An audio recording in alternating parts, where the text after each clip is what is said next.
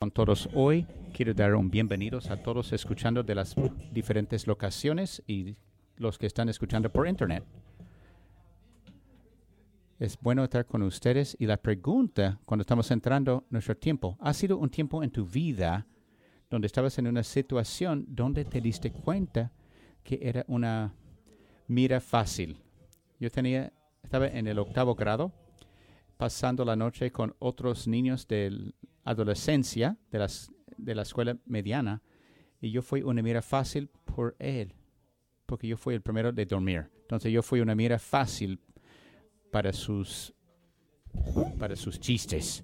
Entonces me levanté a una mala olor porque llenaron mi oído de, de mostaza mientras dormía. pusieron mi ropa interior en el un tipo de, de cosa odoroso. Y por lo demás, tiempo con ellos estaba, tenía una postura defensiva, pensando ahora qué va a suceder. Si estás juntándote con nosotros ahí por primera vez, estamos pasando por esa carta del Nuevo Testamento titulada Primer Pedro, que un hombre nombrado Pedro escribió a un grupo de cristianos eh, viviendo en el imperio romano y eran miras fáciles falsamente acusados, chisme contra ellos. Y estaban tentados, como cualquiera de nosotros, tenía una postura defensiva porque eran objetivos o blancos para otros. O tentado a hacer una declaración contra la injusticia que experimentaba. Y por eso Pedro escribió esta carta. Primer Pedro comienza en capítulo 1 enfrentándoles como extranjeros. La palabra griega, griega es como exilios. Y ha sido un tema por nosotros en este estudio y el tema y los sermones anteriores en el libro de Daniel. Entonces, no solo buscas hacer un impacto en este mundo, sino que hacer una diferencia. Y Pedro fue el hombre escribiendo esta carta, porque lo que sabemos de él era un hombre muy brusco. El primero de salir del barco y caminar en agua para Jesús y tenía muchas opiniones. Y yo recuerdo que la noche antes del arresto de Jesús en el jardín, los soldados romanos llegan a arrestar a Jesús. ¿Y qué hace Pedro? No es pasivo. Saca su espada y hace una declaración por cortar de nombre Malco del soldado romano que le iba a arrestar. Y él dice, eh, qué bueno Pedro, ¿qué hace Jesús? No, no es lo que hace. Jesús agarra la oreja de Malco, lo pone en la cabeza de Malco como un lego y mira a Pedro y dice, Pedro, ¿qué estás haciendo? Este no es como cambiar el mundo. Y Pedro no está siendo hipócrita por escribir esta carta animando a otros cristianos a hacer lo que él no podía hacer antes de la crucifixión de Jesús. No, está hablando de experiencia y sabiduría para decir, escucha, yo sé que es nuestra reacción natural. Te sientes que eres un objetivo un blanco fácil cuando hay tanta presión y estrés y crisis, pero es tu mejor oportunidad y revela tu carácter. Y en este momento puedes hacer la declaración o diferencia más grande para el reino de Dios. No solo para hacer una declaración o un punto. Y Pedro va a decir cosas que parecen extranjero o extraño a nuestros oídos. Vimos unos pasajes difíciles la semana pasada cuando hablaba de la sumisión. Y estoy feliz que ya pasó eso, pero yo entro el texto hoy para saber que ahora Pedro va a hablar acerca de sufrimiento. Y no es más fácil. Y va a decir la manera que manejamos la presión o el sufrimiento en este mundo va a revelar y puede ser nuestra mejor plataforma para hacer una diferencia dentro de este mundo. Es esa pregunta sobre la idea de, como seguidores de Jesucristo, hacemos declaración no solo con nuestras palabras, sino también cómo vivimos nuestras vidas. Estamos viviendo de una manera contracultural que otros no pueden ver y decir, ¿qué es tu ¿cuál es tu secreto? No sabía que los cristianos pueden ser así y vivimos eh, nuestra vida de esa manera. En la semana pasada, nuestra familia estaba en el descanso de otoño. Fuimos a Branson, en Missouri, y visitamos a un lago, lo que hacemos cada año después del descanso de otoño. Me gusta llevar a mi familia a una buena comida. Salimos en un miércoles a un buen restaurante italiano y la idea es que tenía buena comida, un buen ambiente. Pudimos ver el agua y nuestra mesera era muy personable y chistosa, dando recomendaciones. Estamos disfrutándonos y conociéndola bien, pero aprendamos un poco más de su historia mientras seguía la, tarde. Regresó de un viaje de Nueva York con su hermana y al final de la comida, mientras yo pagaba, me da mi tarjeta de crédito y ella pregunta, ¿qué haces tú para la vida?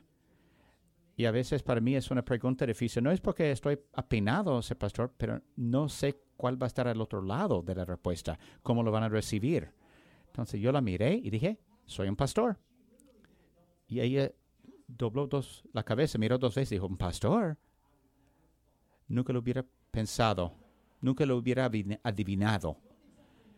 No sé qué significa eso, la miré, dice, lo voy a tomar como complemento. Dice, sí, y salió. No sé. Entonces, esa idea, cuando la persona sabe que eres seguidor de Jesucristo, un cristiano, si es lo que estaban esperando, y eso es lo que está comunicando Pedro. A los cristianos del primer siglo, viviendo en Roma, tienes una oportunidad increíble.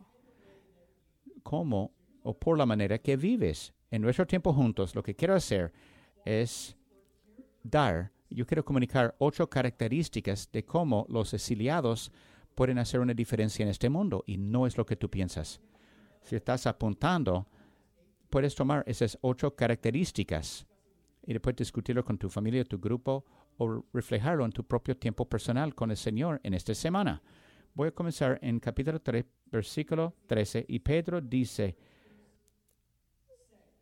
porque el que quiere amar la vida Ah, dice, porque las escrituras dicen, sí, porque quiere amar la vida y ver buenos días. 1 Pedro 3 días y ya tiene mi atención. Eso es lo que todos quieren promover cuando venden libro o hacer podcast. Si quiere disfrutar la vida, vivir muchos días felices, aquí hay unos consejos personales. Comer vegano, adoptar una mascota de rescate, pero Pedro no dice ninguna de esas cosas. Pedro dice en versículo 10, refrene su lengua de mal y sus labios no hablen engaño. Apártese del mal y haga el bien. Busque la paz y síguela. 1 Pedro 3, 10 a 11. La primera cualidad o característica de los exilios que hacen diferencia en este mundo es que los exiliados buscan la paz y trabajan para mantenerla. Y yo diría que toda esta declaración está conectado con nuestras relaciones. ¿No estarías de acuerdo que cuando va bien la vida, hay una chance que tus relaciones van bien? Y cuando la vida es dura, quizás tienes una relación que no va bien. Y todas nuestras relaciones, el tirón gravitacional de todas nuestras relaciones de tu, con tus colegas, amigos o esposa o esposo, no es hacia la paz, sino hacia el caos. Entonces el tirón gravitacional de todas nuestras relaciones no es hacia la paz, sino hacia el caos. Y Pedro dice que cuando tiene que ver con tus relaciones, tienes que buscar la paz y trabajar para mantenerla. Y muchas veces sé que cuando mis relaciones se caen es porque no cuidaba mis palabras o el tono de mi habla, o quizás cuando estoy bajo presión o estrés, mi carácter verdadero se revela y digo las cosas que dañan a mis relaciones. Y yo creo que es cierto para todos nosotros. Y, en ese contexto, escribe Pedro, está bajo mucha presión viviendo y cuida tu, tu habla. Mi hija de 10 años, en las últimas semanas estamos viendo un programa en Hulu que se llama El cocinero maestro. Y hay varias ediciones, uno para jóvenes y nos gusta la comida. Entonces lo malo es que estamos viendo eso a, las nueve de la noche y nos da hambre. Pero estamos viendo este programa y si no lo has visto, las personas entran y están compitiendo ser el siguiente cocinero maestro o chef maestro. Y el programa va en contra de eso. Le dan un tiempo y mucha presión relacionada. Tienes que trabajar como equipo. Estás en un restaurante y tienes que sacar los platos más rápidamente y mejor que el otro equipo. Y lo que es increíble de eso, cuando comienzan a estresarse o estrés aplicado, sale su carácter y dicen cosas que dañan a sus relaciones. Y lo mismo aplica en la vida. La paz no significa la ausencia de conflictos, sino ser capaz de responder de una manera que no genere más. Es la manera en que respondemos en estos momentos y Pedro quiere que estemos conscientes de nuestra habla y especialmente cuando estamos bajo la presión. En versículo 13 dice, ¿y quién es aquel que os podrá hacer daño si vosotros seguís el bien? Mas también si alguna cosa parecéis por causa de la justicia. Bienaventurados sois, por tanto, no os amendentéis por temor de ellos, ni os costumbréis, sino santificar a Dios el Señor en vuestros corazones y estar siempre preparados para presentar defensa con mensadumbre y reverencia ante todo el que os demande razón de la esperanza que hay en vosotros. 1 Pedro 3, 13 a 15 y la siguiente característica, los exiliados adoran como respuesta a la preocupación. En Isaías 8 menciona un mensaje duro para una cultura endurecida. Entonces nos mata de adentro porque la adoración es un grito para ayuda y una respuesta para todo que Dios ha hecho y promete, promete hacer en el futuro y no adoramos porque tenemos todo averiguado o todo en orden. No, sino precisamente porque no lo tenemos en orden. Y no adoramos porque te da ganas, adoras porque para tener ganas. A veces llego aquí al principio con mi café y muchas veces en la canción una no estoy sintiendo hacerlo, pero no espero hasta que lo siento, adoro para tener ganas de hacerlo. La adoración es un recordatorio y el olvido es el mejor enemigo de la fe. Cuando nos olvide de que ha hecho Dios o hizo Dios y dejamos de creer lo que Él va a hacer. Y si no estás movido a adorar, y hablo a los cristianos ahora, significa que te has olvidado quién eres y quién eras y quién serás sin Él y lo que hizo para ti. Entonces, la adoración lo que hacemos es rehuso olvidarlo rehuso olvidar de dónde he venido y que Jesús ha hecho para rescatarme. Y en un momento, cada uno de nosotros vino a la presencia de Dios como pecadores fuera de orden o en caos y decimos, rehuso olvidarlo. El, en capítulo 3, 19, Habacuc dice, Jehová el Señor es mi fortaleza, el cual hace mis pies como de siervas y en mis alturas me hace andar. Y no quería que dijera Habacuc, no entendía qué decía aquí en Habacuc 3, 19. Pero si has visto los programas de naturaleza, hay unas cabras en las montañas y tienen mucha estabilidad, aunque la tierra no es firme. Y en mi vida, cuando oro y cuando pido a Dios hacer algo, Dios, haga firme la tierra bajo mis pies y Dios prefiere hacerte firme los pies en vez de darte una tierra firme. Y nos lleva a la siguiente cosa en versículo 15. Y estad siempre preparados para presentar defensa con mensadumbre y reverencia ante todo el que os demande razón de la esperanza que hay en vosotros, teniendo buena conciencia para que en lo que murmuran de vosotros como de mal malhechores, sean avergonzados los que culminan vuestra buena conducta en Cristo. 1 Pedro 3, 15 a 16. Y siguiente característica es los exiliados siempre están listos para compartir su historia. Y ellos se destacaban como letreros de neón de color rosa brillante. Y alguien se pregunta, ¿qué pasa con ustedes? ¿Cómo pueden tener tanta esperanza y estar en paz. ¿No te dan cuenta lo difícil que es la vida para ustedes como cristianos en este imperio romano? Y Pedro dice que en este momento estás viviendo una vida de tal manera que preguntan, ¿es listo para compartir tu historia? Esté listo, dice Pedro. Y es la manera más efectiva para compartir que Jesús ha hecho en nuestra vida. No sé cuándo se dio, pero a lo largo de la historia de la iglesia le pusimos palabra a eso, que es evangelismo. Y para muchos de nosotros no estamos entusiasmados con esa palabra y muchos de nosotros no diríamos que tenemos este don. Y estadísticamente la mitad de los cristianos dicen que es importante, solo la mitad de los cristianos dicen que es importante compartir su fe y 78% que dicen que es importante no lo ha hecho en el último año. Y hay muchas razones por eso. No sé si es suficiente, si me pasan preguntas que no, a que no sé la respuesta y no es mi don. Es un costo alto. No sé qué van a pensar de mí. Y mi favorito, Aaron, lo invito a la iglesia y para que tú lo hagas. 47% de los cristianos milenios dicen que es moralmente equivocado compartir su fe con alguien de otra fe. Eso dicen las estadísticas, no sé dónde estás tú, pero te diría que todos nosotros somos evangelistas. Lo hacemos naturalmente y todo el tiempo y somos buenos en hacerlo. Son las cosas que estamos compartiendo que nos ha impactado. Y estamos apasionados por esas cosas. No pasa ni una semana donde alguien me evangeliza eh, de un programa que han visto en Netflix. Ah, tiene que ver este programa, es tan bueno, va a cambiar tu vida. No sé si ni pasa ni una semana donde alguien me evangeliza de un restaurante que abrió. Lo que hacemos es cuando algo impacta a nuestras vidas de manera significativa y estamos apasionados por ello, la reacción natural humana es compartirlo.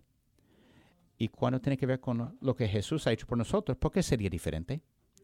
Aquí lo que dice Pedro, dice, no prepara tu, tu discurso de ventas y pasa información a ellos. No, dice, vive tu vida de manera distinta que te hacen preguntas. Y cuando te hacen la pregunta, estás listo.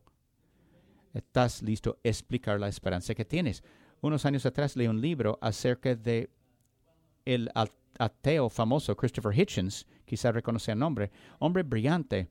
Leí muchos de sus libros y me hizo pensar, y ya ha muerto desde ese tiempo. Y unos años antes de morir, él pasaba por las universidades debatiendo a un escolar de nombre Larry Taunton.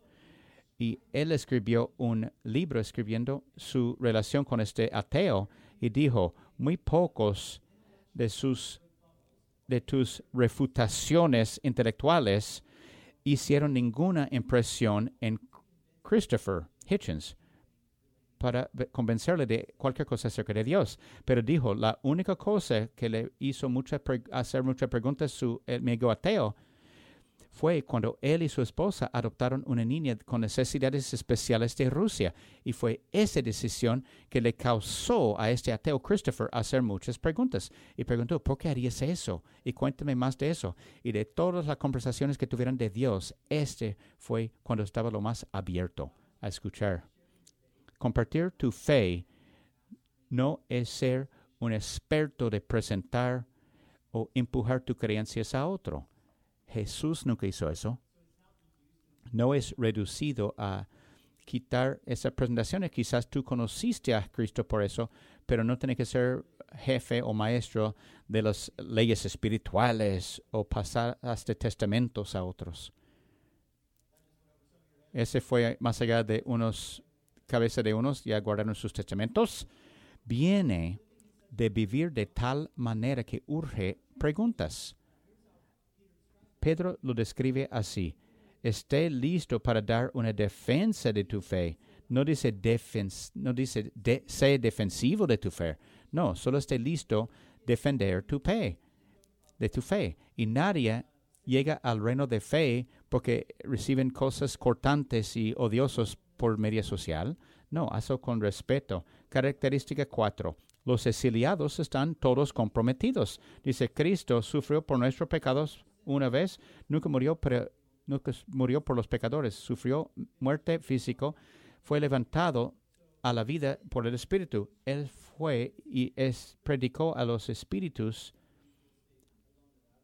y voy a hablar de eso más luego, los que desobedecieron a Dios, cuando Dios esperó pacientemente hasta que Noé eh, hacía su barco, solo ocho personas fueron rescatados de esta inundación. 1 Pedro 3, 18 a 20. Esos versículos son considerados como uno de los versículos más confusos en todo el Nuevo Testamento para traducir y entender. El gran teólogo Martín Lutero, unos pueden reconocer ese nombre, dijo de este pasaje, es texto maravilloso es este, y quizás un pasaje más oscuro que cualquier otro en el Nuevo Testamento, tanto que no sé con certeza qué quiere decir Pedro. Y qué bueno, yo voy a explicarlo ahora.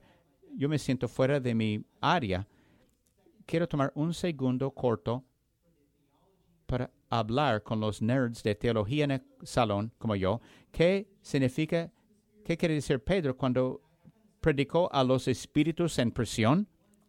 Y hay dos posibilidades. Primera, que después de su muerte, Cristo fue y proclamó su victoria a un grupo de demonios desobedientes, principados y potestades que habían estado obrando en los días de Noé están atados esperando el juicio y Cristo fue y les proclamó su victoria final, un anticipio de lo que sucederá en el juicio final. La segunda y las que yo más prefiero, que Cristo a través de su espíritu estaba predicando a través de Noé durante la generación desobediente de Noé, tal como está predicando ahora a través de nosotros a la nuestra. Noé predicó durante 120 años a su generación y nadie lo escuchó.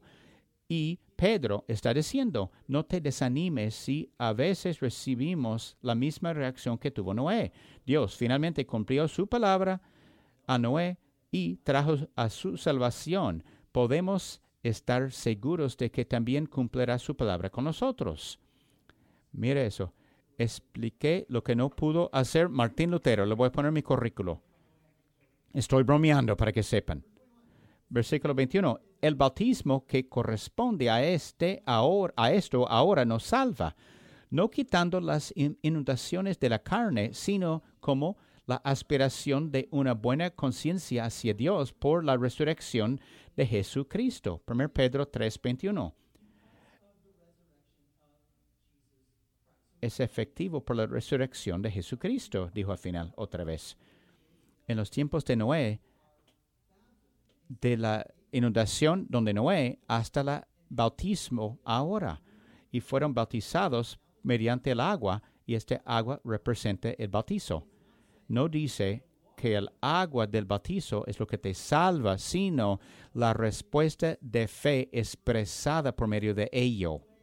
Es una manera de decir, estoy muriendo a mí mismo mediante el bautismo, por eso el Nuevo Testamento eh, eh, predice o el, Nuevo Testamento dice que tiene que bautizarse poniéndose bajo el agua. No hay nada malo en pringarse como niño, pero es algo que tu familia hizo para ti, para darte una fundación sólida en la cual edificar tu vida. Pero ahora como lo has probado, tienes que tener la experiencia de un bautismo de agua, siendo emergido porque debe tener recordatorio de tu muerte, entierro y resurrección de Jesucristo. Y no enseñaríamos el bautismo como, solo como nosotros interpretamos. No, es esta idea que yo creo que la razón porque Dios lo institutó para enfrentar a nuestro orgullo. Seguir a Jesucristo es para entregarse, para rendirse. Es una muerte, entierro y resurrección tú mueres y te resucita a vida. El punto de todos esos pasajes confusos, y lo quiero clarificar con dos palabras, es que Jesús gana. Eso es lo que está diciendo Pedro aquí. Jesús ganó sobre, eh, gana sobre todo. Y como iglesia, vamos a mantenernos en el mensaje. El Evangelio es primero y siempre será. Es nuestro mensaje y misión y es la única agenda que garantiza éxito. Escucha, no sé qué va a suceder mañana, no sé qué viene por nosotros, no sé qué crisis nos espera, pero sé que, Jesús está en control y sé en qué dirección va Jesús. Y quiero mantenerme en mensaje, moviendo o señalando nuestros ojos a Jesucristo para enfocarnos en Él. Porque la cultura tiene cosas, esos celulares que te agarran mucha atención para mover tu atención hacia Jesús. Hablamos de la política, acerca de lo que dice la escritura acerca de la política. Ambos demócratas y republicanos necesitan a Jesús igualmente. Y nuestra salvación, la salvación que buscamos, no viene en las alas del Air Force One, del avión del presidente. No me importa si tu lealtad es a un elefante o un, burro, tiene que pertenecerse al Cordero, que es Jesucristo. Hablamos de la economía. nuestra esperanza no se encuentra en la economía, una bolsa de valores. Ambos, los pobres y los ricos, necesitan a Jesús y hablamos de la diversidad cultural. La Biblia habla mucho de eso. Y el mensaje principal de nosotros, de nuestra iglesia, es personas de cada tribu, nación, lengua, idioma necesitan a Jesús. Y Jesús vino para ser una familia igual de hermanos y hermanas. Y cuando lleguemos a los cielos va a estar hecho de las naciones, muy diversa. Hablamos de pandemia. Esperamos que no tengamos otro por otros 100 años pero vamos a estar claro que a pesar de tus opiniones acerca de la pandemia, aunque llevaba máscara o no, vacuna o no, eventualmente vamos a morir. Todos vamos a morir y necesitamos a Jesús. Mantenémonos, mantengamos en el mensaje. Característica número 5. Los asiliados están listos para perdurar. Voy a pasar los siguientes tres rápidos. Quien, habiendo subido al cielo, está a la diestra de Dios y a él están sujetos ángeles, autoridades y potestades. 1 Pedro 3:22 te representa a ti, a Dios. Y por supuesto, puesto que Cristo ha aparecido por nosotros en la carne, vosotros también armaos del mismo pensamiento, pues quien ha aparecido en la carne, terminó con el pecado para no vivir el tiempo que resta en la carne conforme a las concupiscencias de los hombres, sino conforme a la voluntad de Dios. 1 Pedro 4, 1 a 2. Son pasajes difíciles de entender y de leer y difíciles de aplicar, porque para la mayoría de nosotros que queremos huir de eso, es una reacción natural humana. Si veo mi vida de oración como mis años como seguidor de Jesucristo, cuando oro muchas veces pido que me remueva, que me, me, mueve de la situación. No porque somos salvados por el sufrimiento que experimentamos, sino desarrolla este carácter dentro de ti y honestamente no sé otra manera de hacerlo. Dame a alguien con carácter fuerte o con sabiduría alguien con simpatía, hay muy gran chance que han sufrido, saben qué es. Entonces, en estos momentos, sí, voy a seguir orando por ti, que Dios minimice o te remueve de sufrimiento, pero también voy a orar que Él te va a dar balance y fuerza para perdurar el sufrimiento. Jesús mismo caminó en el sufrimiento por nosotros. Y mientras me envejezco, estoy aprendiendo más. Cuando yo era joven, hablando para mí mismo, en mis días más inmaduros, como hijo y joven, tuvo que ver con la conforteza de minimizar cualquier tipo de dolor mental o físico. Y mientras me envejezco, estoy aprendiendo entrar en eso y pedir a Dios, enséñame algo por el dolor. Y recientemente, en el último año, alguien diría que es una crisis de media vida, puede ser, pero hago esa cosa que se llama rocks. Pongo una mochila de 30 libras y hago escalo 26 millas. Hago eventos donde hago eso juntos. Nos toma nueve horas hacerlo y 50 mil o 60 mil pasos. En la primavera hicimos uno donde hicimos 20 millas con una mochila de 30 millas y una ah, bolsa de arena de 60 millas. Y cuando hago, digo eso en media social, estoy evangelizando hay gente que pregunta, misma respuesta siempre. ¿Por qué? ¿Por qué harías eso? Y es buena pregunta. Y a mí a 15 o 20 me hago la misma pregunta. ¿Por qué estoy haciendo eso? Nunca lo voy a hacer otra vez. Y cuando termino, mi 20 a 26 son tan difíciles, pero cuando termino, hay este lugar interno donde llegué y algo sucedió. Ahora, cuando me encuentro teniendo conversación difícil con alguien o hacer algo difícil, esa idea de, de, de aguantar, de resistencia, donde Dios te va a encontrar ahí en ese lugar. Y si hay algo que desarrollar en ti que no puede de otra manera, sino mediante el sufrimiento. Característica número 6. Los exiliados son fervientes en la oración, rápidos para amar y alegremente generosos. Mira el texto, versículo 7. Más el fin de todas las cosas se acercan. Pedro escribió eso hace dos mil años. Sed, pues, sobrios y velad en oración, y ante todo, tened entre vosotros ferviente amor, porque el amor cubrirá multitud de pecados. Hospedaos los unos a los otros sin murmuraciones. 1 Pedro 4, 7, 9. Pedro dice que eso es una reacción natural para los exiliados para hacer una diferencia.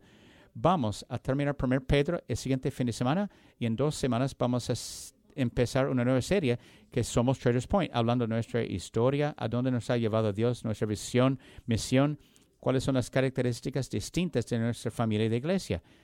Y mucho de eso está en los versículos que leímos ahora. Característica 7. Los exiliados usan sus dones para el bien de los demás y la gloria de Dios. Versículo 10. Cada uno según el don que ha recibido, ministrelo a los otros como buenos administradores de la multiforme gracia de Dios. Es una declaración, no pregunta. Si alguno habla, hable conforme a las palabras de Dios. Si alguno ministra, ministre conforme al poder que Dios da para que en todo sea Dios glorificado para Jesucristo, a quien pertenecen la gloria en el imperio por los siglos de los siglos. Amén. 1 Pedro 4, 10 a 11.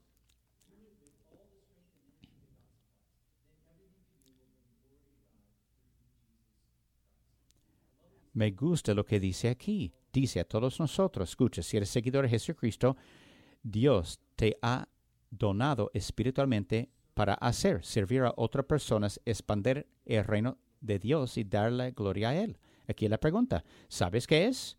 Y la estás usando a tu don. ¿Sabes qué es tu don? Tu don puede ser como algo muy natural que eres muy bueno hacer. De una edad joven, haces tal cosa y aceleraste en cantar o en arte, en enseñar, lo que sea. Pero creo que hay un don espiritual que puede pasar con nosotros que no era natural. Y Dios lo puso en ti después de tu conversión para un tiempo específico y un propósito específico. Unos, si han estado aquí mucho tiempo, saben mi historia, no, entonces no voy a decir todo, pero el habla público no es mi cosa, mi don natural y te sorprendería mucho porque lo hago todo el tiempo, pero tienes que entender, no siento naturalmente bueno en hacerlo. Me requiere mucho trabajo duro. ¿Te pone nervioso antes de predicar? Sí, cada vez. No soy bien en hacer esquemas o planes. Es la parte más difícil de mi semana porque siento que estoy en la cárcel y tengo que hacerlo, tengo que hacerlo. Y llego aquí sintiendo, dependiendo, dependiente completamente en Dios me crecí tímido, recibí no tan buenas notas en mis clases de, charla y dije, Dios, no la primera vez, que no quería hacer lo que estoy haciendo ahora. Y en este momento, bien, no me dejó en paz, ok, bien, lo voy a hacer. Aquí es como lo puedo describir. Has hecho boliche y te dan unos zapatos y lo tomas temporalmente y siento así como hablar en público. Siento que Dios dice, aquí vas y ya lo puedo regresar cada en cuando quiero, dice Dios. Me ha prestado este don y lo quiero hacer no para promoverme, sino para servir otros y traerle gloria. ¿Te puedo decir cuál es ese don para ti? Y Si unos están ahí solo viendo el juego y no participando, quizá por varias razones, quizás fuiste lastimaste o quemado, otros aprovecharon de ti y lo siento, sánete y te animo, regresa al juego otra vez. Entre el juego otra vez. Dios te ha donado para un propósito específico y un tiempo específico. Última característica, los exiliados nunca se dan por vencidos. Versículo 12. Amados, no os sorprendáis del fuego de prueba que os ha sobrevenido como si alguna cosa extraña os aconteciese, sino gozaos por cuanto sois participantes de los padecimientos de Cristo, para que también en la revelación de su gloria os gocéis con gran alegría. 1 Pedro 4, 12 a 13. De modo que los que padecen según la voluntad de Dios, acomienden sus almas al fiel Creador y hagan el bien. Terminando con 1 Pedro 4, 19. Es una promesa que nunca te va a fallar. Quiero terminar con eso. Leyendo un tiempo antes, unos años antes, un, doctor, Paul Brand, que era cirujano de mano, visitando a una colonia de leprosos en la India que tenía manos mal formados por su lepra. Y el doctor Brand no esperaba enfrentarles o hablarles porque estaba en el salón algo insistió que él hablaba al salón de lepras, de leprosos, de lepras. Él dijo al salón, dijo, siempre note las manos de las personas. Un lector de palmas te puede decir el futuro por ver a tu mano. Yo te puedo decir de tu pasado por ver a tus manos. Tan callados o con cicatrices o tipo de trabajo que haces y lo que has pasado por viendo a sus manos me gustan a las manos. Es lo que hago por mi trabajo.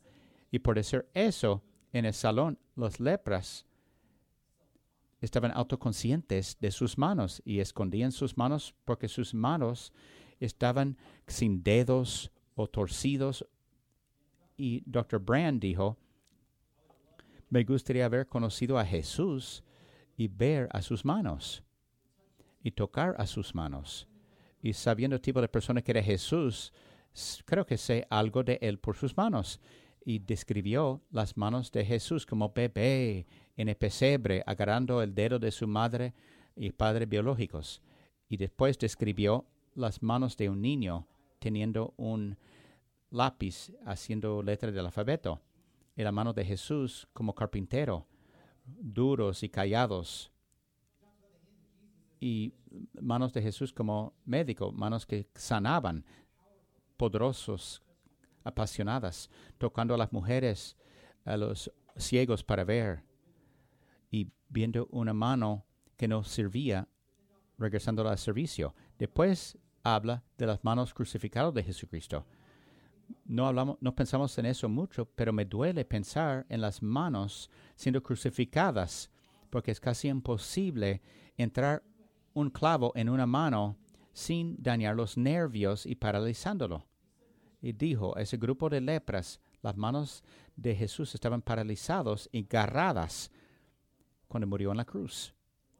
Y un observante en el salón dijo que el ambiente en esa colonia de lepros cambió. Por, por primera vez alguien le decía que Jesús llegó a ser una lepra y nadie lo había dicho que Jesús llegó a ser paralizado cuando fue a la cruz. Era un pensamiento revolucionario para ellos, que Jesús tenía manos marchitas y garradas como ellos, y las manos resucitadas de Jesús. Y cuando Jesús regresó después de su resurrección, llegó en, en forma corporal, visitó a las personas y él dijo, mira a mis manos. Miró a Tomás que tenía dudas. Tomás, ponga tus dedos en mis manos y por qué Jesús resucitado aún caminaba con las cicatrices en tus manos por la eh, eternidad, porque no tenían manos regenerados y nuevos y restaurados. Mantuvo las cicatrices, las heridas en sus manos, porque Él quería que tuviéramos un recordatorio visual para saber cómo se siente y cómo es sufrir. Que Él se identifique con nosotros en este dolor La cirugía de la vida siempre duele, pero me ayuda a saber que el cirujano mismo, el cirujano herido, ha sentido cada dolor que hemos sentido. Y Dr. Brand termina su charla y dice que ellos empezaron a adorar. Y una de las cosas más bellas, eh, todas esas lepras levantaron sus manos garradas y deformadas, adorando a Jesús. Las manos que querían esconder, ahora las tenían ante Él y fue una bella imagen de lo que tiene que suceder a todos nosotros internamente y espiritualmente hoy.